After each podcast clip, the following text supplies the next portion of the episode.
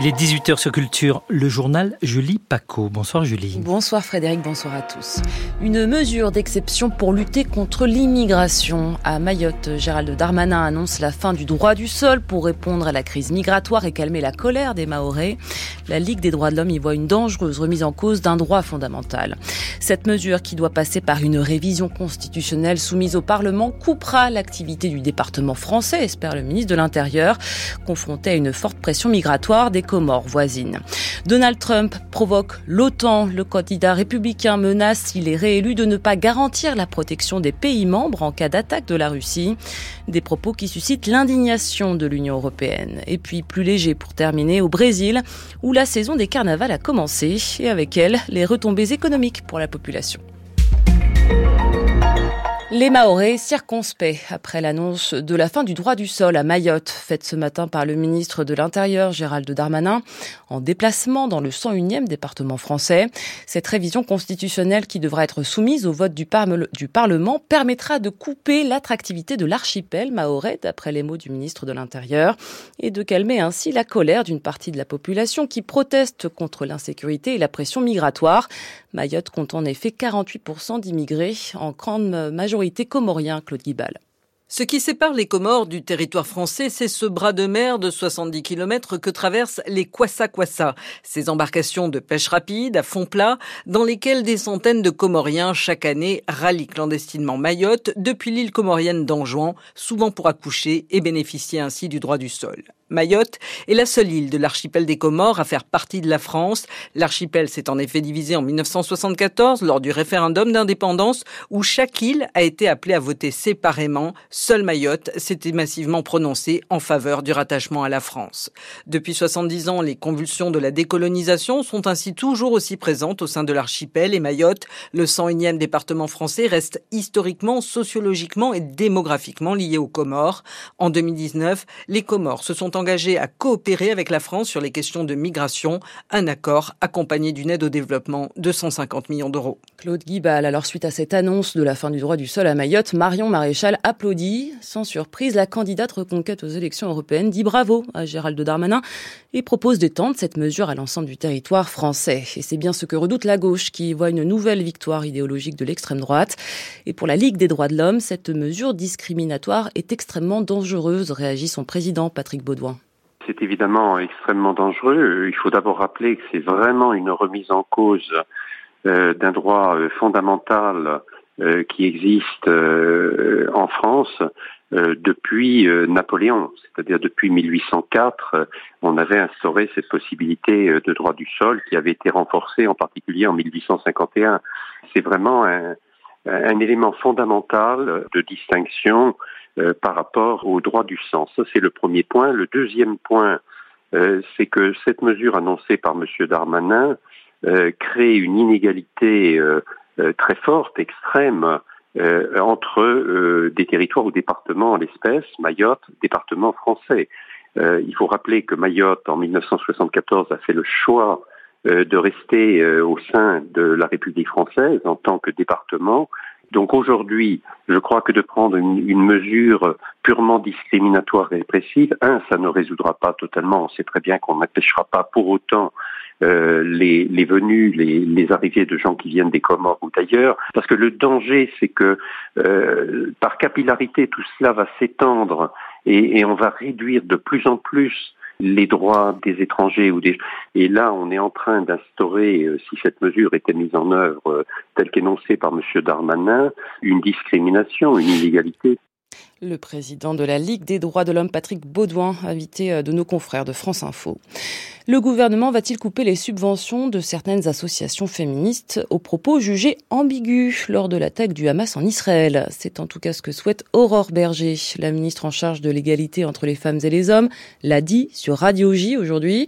S'il y a la moindre ambiguïté sur des propos qui ont été tenus le 7 octobre, il n'est pas normal que ces associations féministes continuent à avoir des subventions, a-t-elle déclaré.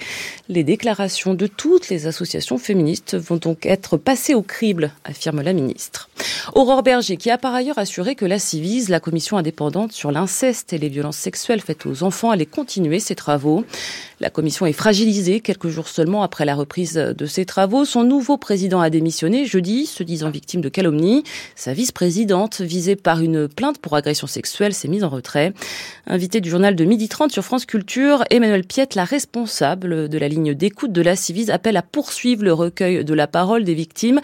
Il ne faut pas refermer le couvercle, dit-elle, alors que 160 000 enfants sont agressés sexuellement en France chaque année. Interview à réécouter sur Entre 5 et 600 personnes ont manifesté à Bordeaux aujourd'hui contre le projet de forage de nouveaux puits de pétrole à la teste de bûche, une manifestation à laquelle s'est greffée la militante écologiste suédoise Greta Thunberg. Elle était présente hier dans le Tarn, aux côtés des opposants au projet d'autoroute A69 devant relier Toulouse à Castres. Et les gendarmes ont une nouvelle fois fait usage de gaz lacrymogène aujourd'hui à Saïs face à une centaine d'opposants qui occupent une ZAD, une zone à défendre. Quel avenir pour l'OTAN en cas de retour de Donald Trump à la Maison-Blanche? Le candidat républicain menace de ne plus garantir la protection de ses pays membres face à la Russie s'il est réélu en novembre prochain, affirmant même qu'il encouragerait Moscou à s'en prendre aux pays mauvais payeurs, c'est-à-dire ceux qui ne tiennent pas euh, leurs engagements militaires. Et leur brouillard, ces menaces consternent et indignes à Bruxelles. Donald Trump reproche régulièrement à ses alliés de ne pas financer suffisamment l'OTAN. Hier, il est passé aux menaces. Lors d'un meeting en Caroline du Sud, il a évoqué une discussion avec un chef d'État de l'Alliance Atlantique sans le nommer. Le président d'un grand pays s'est levé et il a dit, Monsieur, si on ne paie pas et qu'on est attaqué par la Russie, est-ce que vous nous protégerez? J'ai répondu, vous ne payez pas, vous êtes délinquant. Non, je ne vous protégerai pas. Et en fait, je les encouragerai même à faire ce qu'ils veulent. Vous devez payer. Des propos qui sapent notre sécurité à tous, y compris celle des États-Unis, estime Jens Stoltenberg, secrétaire général de l'Alliance Atlantique, dans un communiqué. Il ajoute que l'OTAN reste prête et capable à défendre tous les alliés et que toute attaque contre l'Alliance entraînera une réponse unie et énergique.